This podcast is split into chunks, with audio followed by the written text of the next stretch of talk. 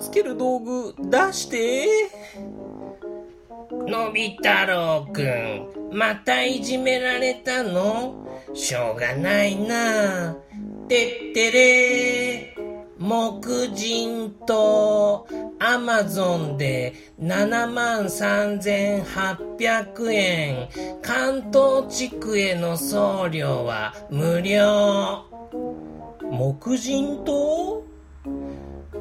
この丸田んぼにこたつの足みたいのが何本か刺さってて木でできた人形みたいでしょ？演習権の練習をする人はみんなこれを使うんだよ。うーん。こういう風にやるんだよ。ちょっと見てて。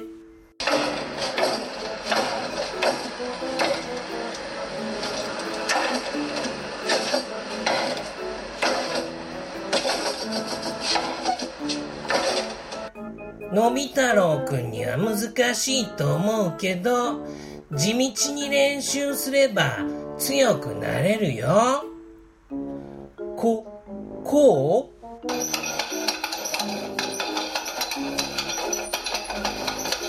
そう、そう。のび太郎くん、案外上手だね。そ、そうかな。じゃあ、こ、こんな感じかな。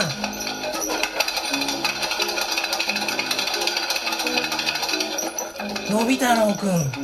この調子ならきっとジャイケルに負けないよ。ありがとう、ドニエモン。そして、次の日。ただいま。おかえりのび太郎くん。ジャイケル、やっつけてやったかい？うん、うん。よかったじゃない。でも、なんだか元気ないね。うん。殺すつもりは、なかったんだ。え？え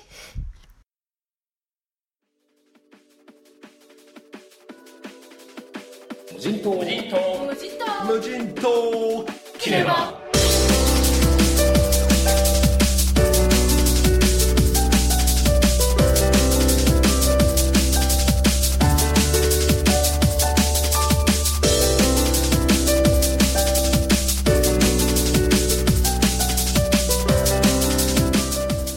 そらく世界で最も有名なカンフーアクションスターといえばブルース・リー。そのブルース・リーの武術の師匠であった実在の人物イップマンの物語。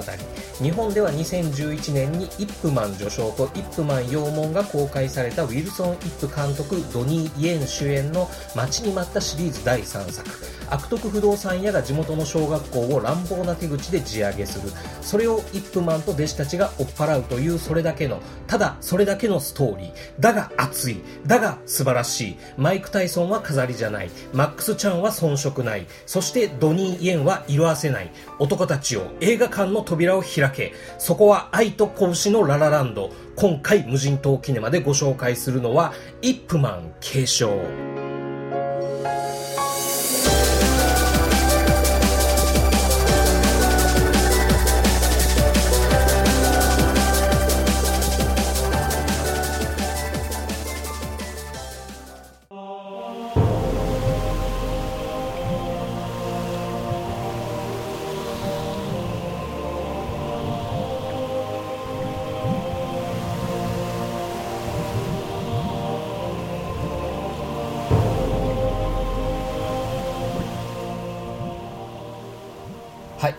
まあオープニングのしょうもなさに対するお叱りの声はですねよろしければツイッターやメールでいただければということで早々に本題に入っていきたいと思います。イップマン継承まあ良かったということは言わずもがなでしょうかね。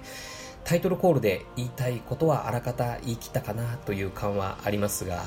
現時点で無人島キネマ的には2017年暫定ベストですね。燃えましたし泣きました。おすすめです。上映回数ももう少なくなってきてるみたいなので早いうちにぜひ見てみてくださいね。と一旦まとめたところで、えー、ここから先はですね、ちょっとまあ、マニアックというか、僕の思い入れ全開でお話ししたいことをお話ししたいと思いますんで、えー、話があっち行ったり、こっち行ったり、どちらかっちゃったりすることもあるかとは思いますが、よろしくお付き合いください。はい。で、えー、このイップマン継承、これから見られる方ですね、もし可能であれば、パート1の序章、そしてパート2の陽門、これご覧になってから劇場に行かれるといいかなと思います。序章と陽門を見ておかないと、ストーリーや設定がわからないとかっていうことでは決してないんですが、見ておいた方がよりグッとくる要素があるっていうことなんですね。で、このイップマンと名の付く映画はですね、そのシリーズ、序章陽門、そして今回の継承の他にですね、イップマン誕生とイップマン最終章という作品がですね、えー、ウィルソン・イップとドニー・エンのコンビとは別の監督、別の主演で作られているんですが、まあ、その2つの作品もですね、それぞれ時系列が被っていないんで、まあ、見ておいて損はないですが、まあ、見なくても支障はないかなという感じです。はい。で、それらも含めたこのイップマンと名の付く映画について、イップマンを扱った映画について僕が思うことなんですが、イップマンは現在メジャー作品として見ることができるおそらく唯一の正当なカンフー映画のシリーズでありカンフー映画が好きな人にとっては見る価値しかないということですね。えー、この正当なカンフー映画というものについて、えー、これからちょっとお話ししていってみたいかと思います。じゃあ、まず、カンフー映画とは何ぞや？というお話をするにあたって、まず真っ先に名前が挙がるのはご存知ブルース・リーですよね。1971年のドラゴン危機一発から72年ドラゴン怒りの鉄拳とドラゴンへの道、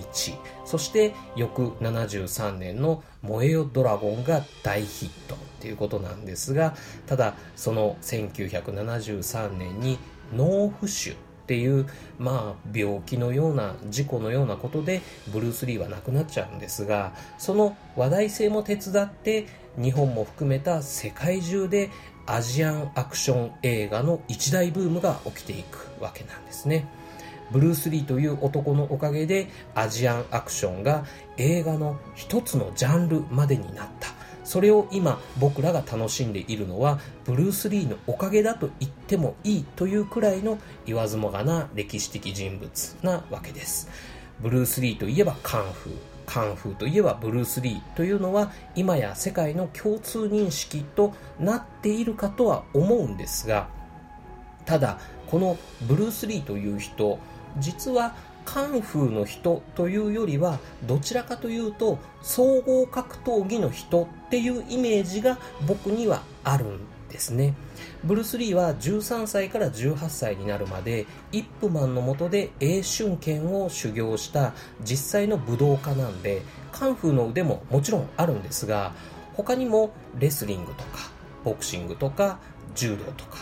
あとはフェンシングの要素まで取り入れたジークンドーっていうオリジナルな、彼オリジナルの武道をですね、創設したっていう人なんで、ある意味、カンフーという狭い枠にとどまってない動きをするアクションスターっていうイメージになるわけなんですね。じゃあ、そもそもカンフーってのは何ですかっていう話になっていくんですが、カンフーという言葉をウィキで引いてみますとですね、カンフーとは中華民族の古代から現代に至るまでの武術や武芸、その修練、そして様々な健康法の総称とあります。まあ、つまり中国武術一般っていうことなんですが、その定義からすると、レスリングとか、ボクシングとか、そういう中国武術以外の要素が入っているジークンドー、それの創始者であるブルース・リーの武術っていうのは、カンフーというにはちょっとズレがあるのかなっていうふうに思うわけなんですね。中国武術を表す言葉の一つに南剣北体っていうのがあります。南は拳、北は足っていう意味なんですが、あの、あれですね、北体の体っていうのは大体部の体ですね。はいえー、つまり中国を南と北に分けて武術を分類すると南は手技パンチとか突きですね。がメインで北は蹴り技キックが多いっていうような特徴がありますよっていう話なんです。一説には中国北部はだだっ広い平原が多いんで広い場所で戦うにはリーチの長い蹴り技が有利っていうことで発展していって中国南部は川が多いんで船の上とか狭いところで戦うために手技を対応する武術が発展したなんていう話もあったりします。でそういう地域性を加味して中国武術は大きく言って南と北南派と北派そして北派の中に北派外科圏っていうのと北派内科圏っていうのに分かれてそして北派外科圏の中に少林圏とか東老圏八極圏というような門派が分かれていって、えー、北派内科圏の中には、えー、太極拳とか八卦章経緯圏っていうものができていく。そして、えー、反対の南派ですね。南の南派武術の中には、効果拳とか、英春拳とか、八角拳というものが生まれていくっていうことで、えー、何百種類の門派、流派に分かれていったっていう歴史があるわけなんですね。このたくさんの種類の〇〇剣、何々剣というものと、その門派、流派っていう概念ですね。この辺に僕はロマンを感じてしまうわけなんですね。灯籠剣っていうのはどんな特徴がある武術なんだろう少林拳っていうのはどんな修行をして強くなっていくんだろう。八卦章という剣にはどんな歴史があって英春剣という剣にはどんな達人がいるんだろう。そしてじゃあもし南波と北波が戦ったらどっちが強いんだろうっていうようなことに思いを馳せていくロマンですね。これを僕はモンパロマンと呼びたいなと思ってるんですがこのモンパロマンを前面に押し出して大ヒットしたのが日本の漫画「北斗の拳」ですよね。一子相伝の北斗神拳とたくさんの門派に分かれていった南都政権の戦い。例えば霊の南都水長剣とか州の南都白露剣とか思いましたよね。この門派という概念ですね。は、えー、長い歴史の中でそれぞれの武術を継承していかなければそれぞれ滅びていってしまうという宿命にあるわけなんですね。すると師匠がいて学ぶ人がいて修行がある。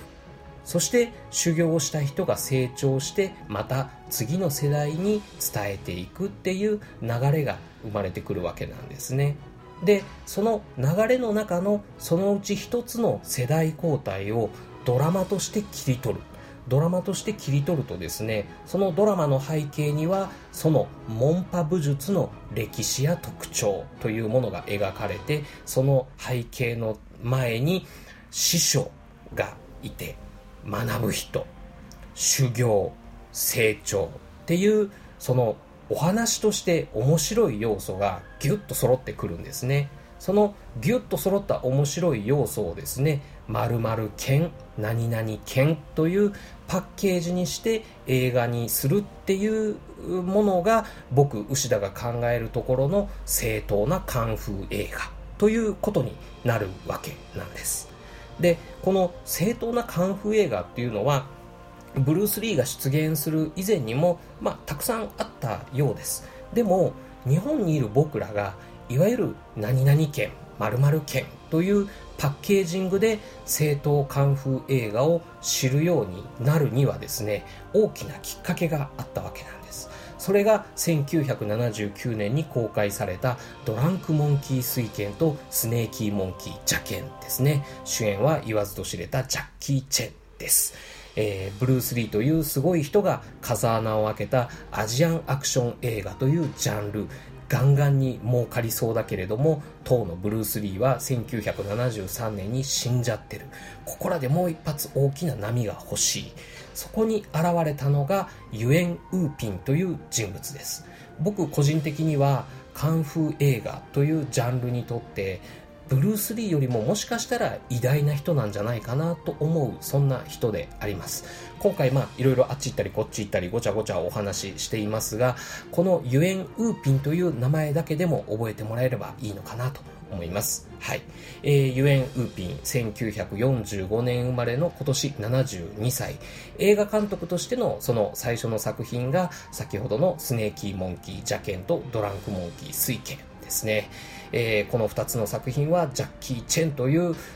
一スタント役者を一大スターに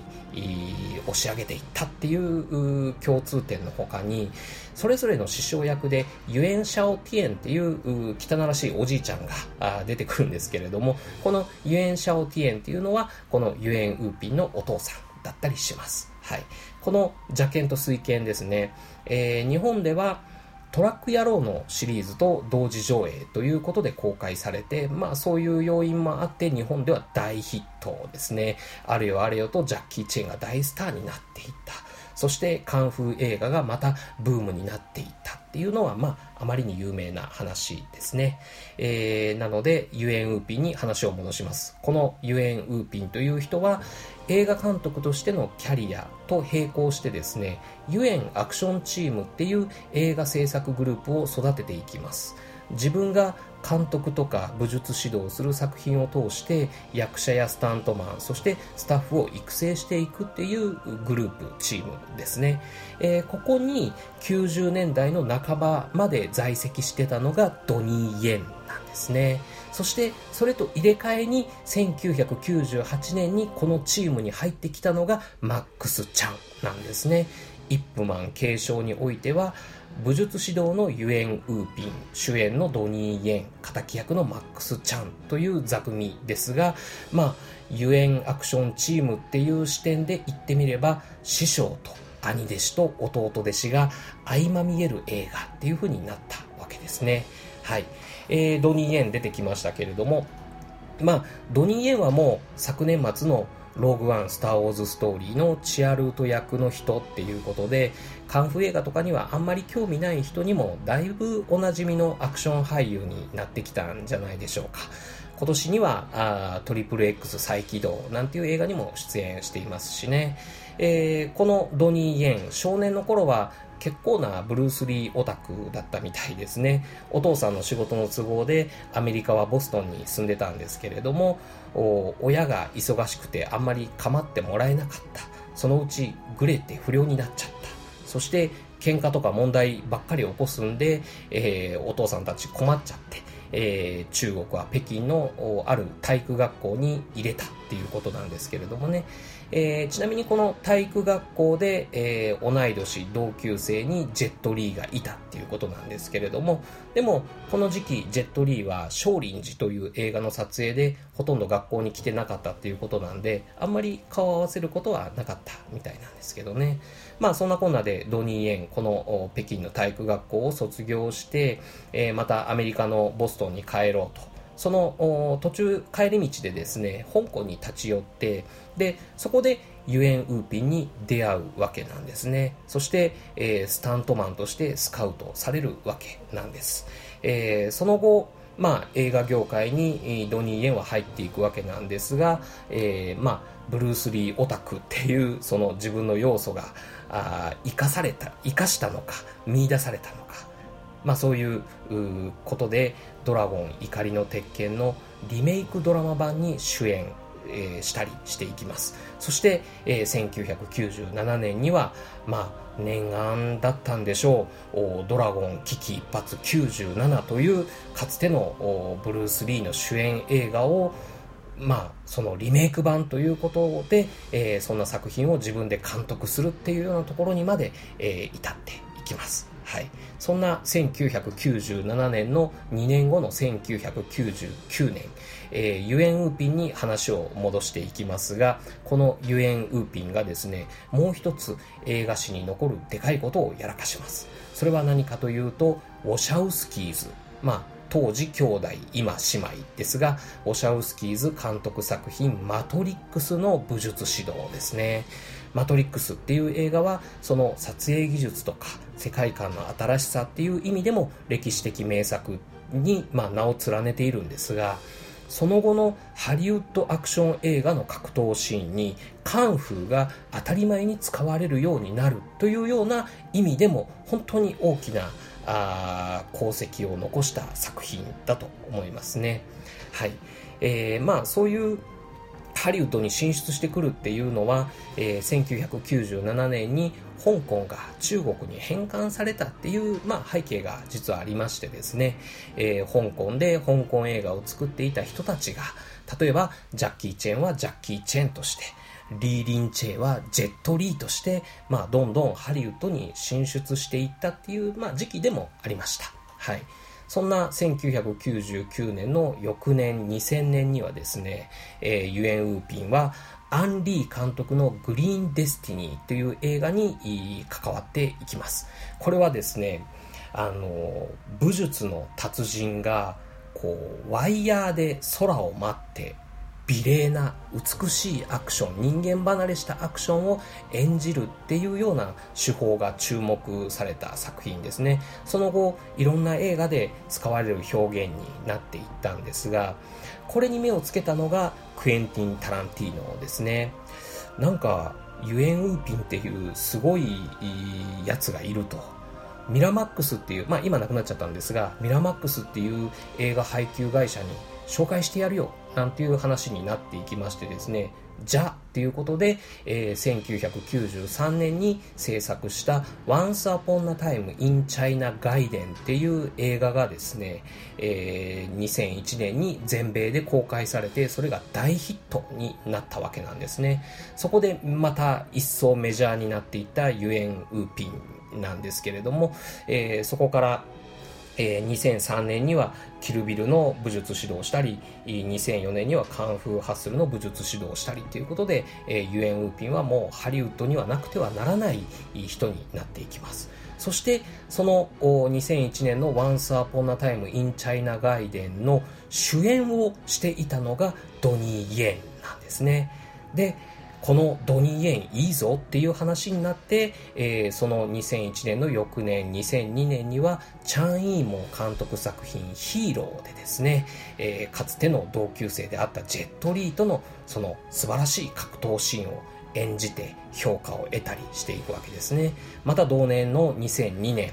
後にパシフィックリムの監督をすることになるギレルモ・デルトロの作品「ブレイド2」っていう映画があるんですがそこでは悪役としての出演と同時に武術指導に携わっていくわけなんですね。これでドニー・エンもハリウッドでバリバリ活躍していくのかなと思いきやそのブレイド2の時にですねどうもハリウッドのその映画の作り方のシステム的なものとその自分の映画に対しての考え方っていうものの反りが合わずにですね、えー、実はその後エクスペンダブルズ1と2の出演依頼があったらしいんですがもうそれも辞退してですねやっぱり俺は香港で映画作っていこうっていう考えになっていったんですね。なので、えー、その2000年代前半後半っていうのはあドニー・イエンはハリウッド映画にはあまり出てないっていうような感じになっていくわけなんですがその間2005年にドニー・イエンが主演したのが SPL 狼を静かに死ねっていう作品なんですね。その作品の監督がウィルソン・イップ。なわけなんです。そのウィルソン・イップ監督がさらに監督から制作に回って SPL の続編を作った。その SPL の続編がですね今年日本で公開された放題ではドラゴンマッハという映画なんですね、えー、主演はトニー・ジャーですね、えー、それから、えー、ウージンでしたっけ？えー、ということなんですが、まあ、なんといっても目立ったのはその敵役としての超超かっこよかったマックス・ちゃんというわけなんですね。はい。あの、話がまたあっち行ったりこっち行ったりしてきました。えー、マックスちゃん出てきましたんで、ちょっとマックスちゃんについての話、補足していきます。えー、2001年のグリーンデスティニー、さっきお話出てきましたね。では、えー、チャン・ツイとミシェル・ヨーが主要登場人物なんですが実はマックス・チャンこのチャン・ツイとミシェル・ヨーのスタントダブルですね。いわゆるその危険な場面での替え玉っていうか代役ですね、えー、これをやっていました。そして2002年ですね、さっきドニー・エンのヒーローっていう映画っていう話が出てきましたけれども、ここではドニー・エンの代役ダブルをやってた。けなんですね。えー、マックス・チャン、1998年にユエンアクションチームに加入してからですね、着々と裏方としてキャリアを重ねていたわけなんですね。はい。このマックス・チャンが役者としてブレイクをするのは、またその後2013年のウォン・カーワイ監督作品のグランドマスターという映画なんですね。えー、最初の方でイップマンと名の付く映画、イップマンを扱った映画っていう話をしましたけれども、それで5本の映画が出てきましたが、それに加えてもう1本、イップマンを主人公した映画っていうのが、このグランドマスターです。もちろん武術指導はユエン・ウーピンですね。はい。えー、もうこれ本当いい映画ですけどね。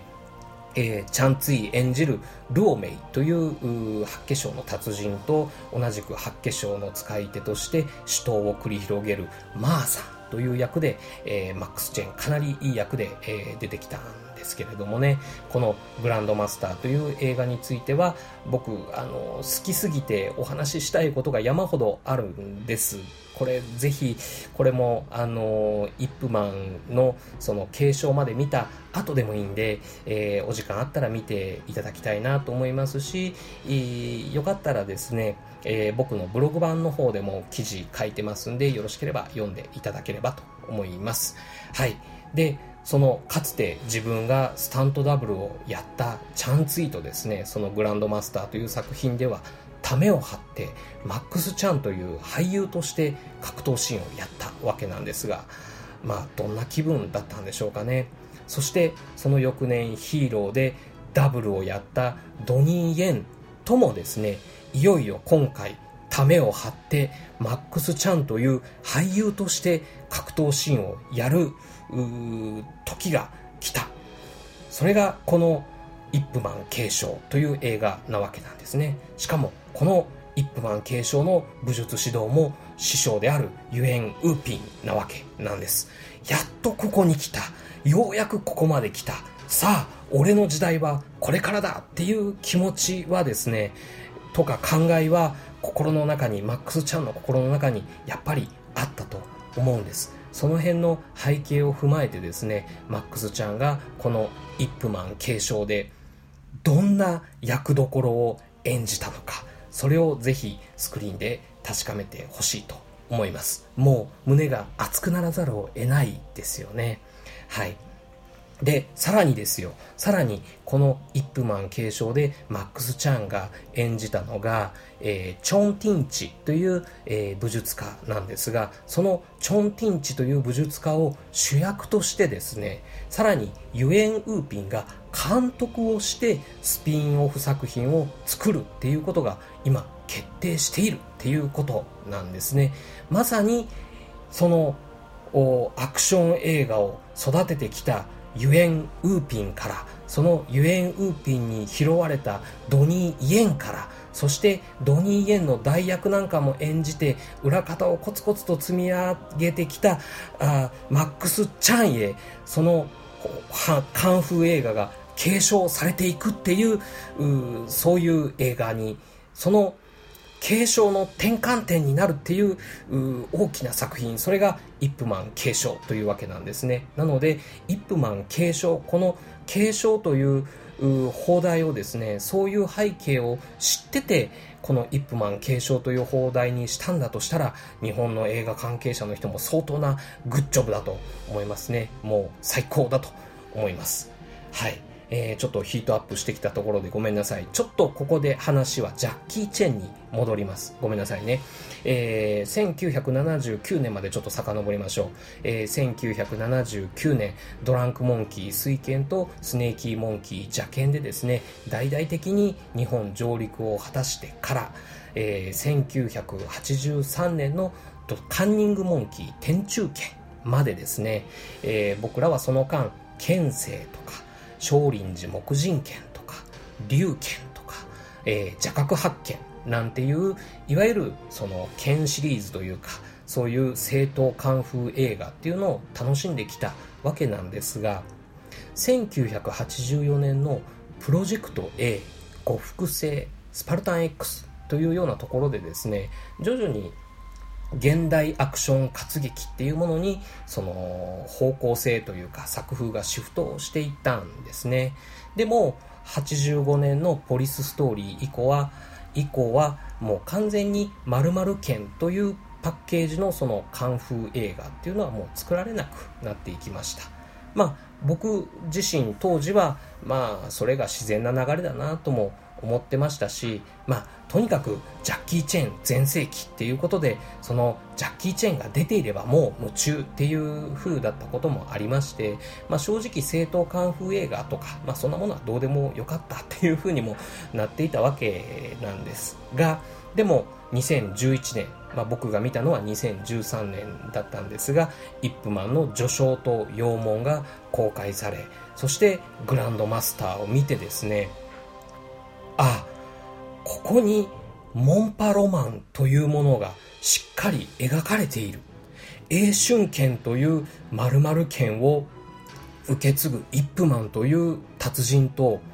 効果剣とか八化粧といった多流派の使い手たちとの戦いがちゃんとかっこよく映し出されているっていうことを知ってですね僕すんごい嬉しかったんです。特にグランドマスターですね本当にそのモンパロマンというものをすごく美しく満たしてくれた映画でしたはい。えー、さあ、長々とお話ししてきましたが、ぼちぼちまとめていきたいと思います。そういうモンパロマンをきっちり描いた正統カンフー映画として、イップマンというキャラクターはものすごくいいんです。今、映画館のスクリーンで〇〇剣とはこういう憲法なんだみたいなものを見られるのはイップマンという名の付く映画のシリーズだけだと僕は今思っています。そしてそんな僕が見たかった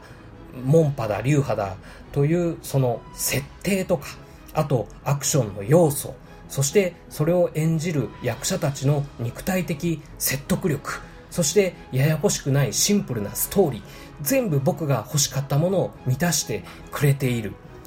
そしてですねさらにその上を行ってイップマン継承ではですね武術というものを超えたところで強いっていうのはどういうことなのか。その強さで大事な人を守るっていうのはどういうことなのかっていうことについて最高にかっこいい答えを僕らに示して見せてくれています。どんなに力強いパンチとかどんなにえぐい角度の突きよりもあのイップマンのステップに僕は涙が止まらなかった。というわけでイップマン継承おすすめです。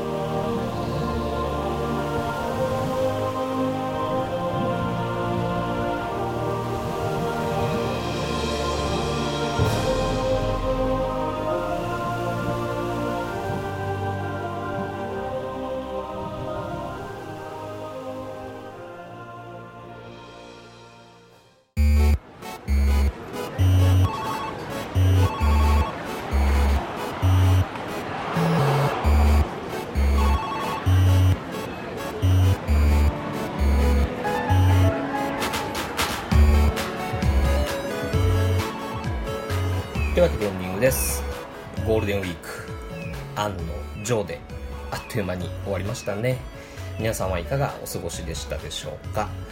僕はですね、えー、28日の仕事をまあ早めにやっつけて、えー、ワイルドスピードアイスブレイクから始まってバンコクナイツ美女と野獣ノーエスケープ漫画島そして劇場版シネマ狂想曲ということで、えー、5本劇場で鑑賞して、まあ、かなり満足感ありましたけれども反面、うん、連休中に読んでおきたかった本とかあ書いておきたかった原稿とかそういうのは半分もできなかった感じでした。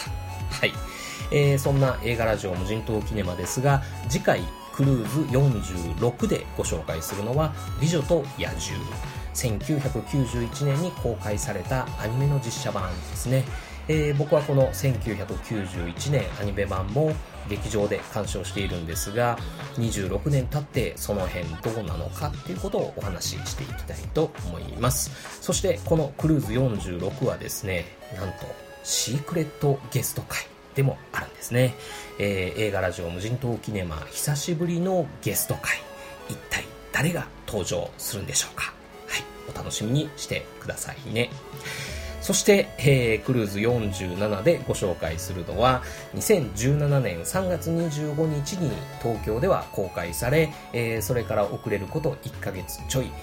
名古屋では5月6日に公開となりました漫画島、行ってみたいと思います。えー、前回のクルーズ44で取り上げました SR 埼玉のラッパーマイクの細道の MC トムこと水沢慎吾さんが主演ですね、えー、そして牛田大好き川瀬陽太さん。さらに牛田大好き森下くるみさんも出演されているという、まあ楽しみに、結構前から楽しみにしていた作品なんですが、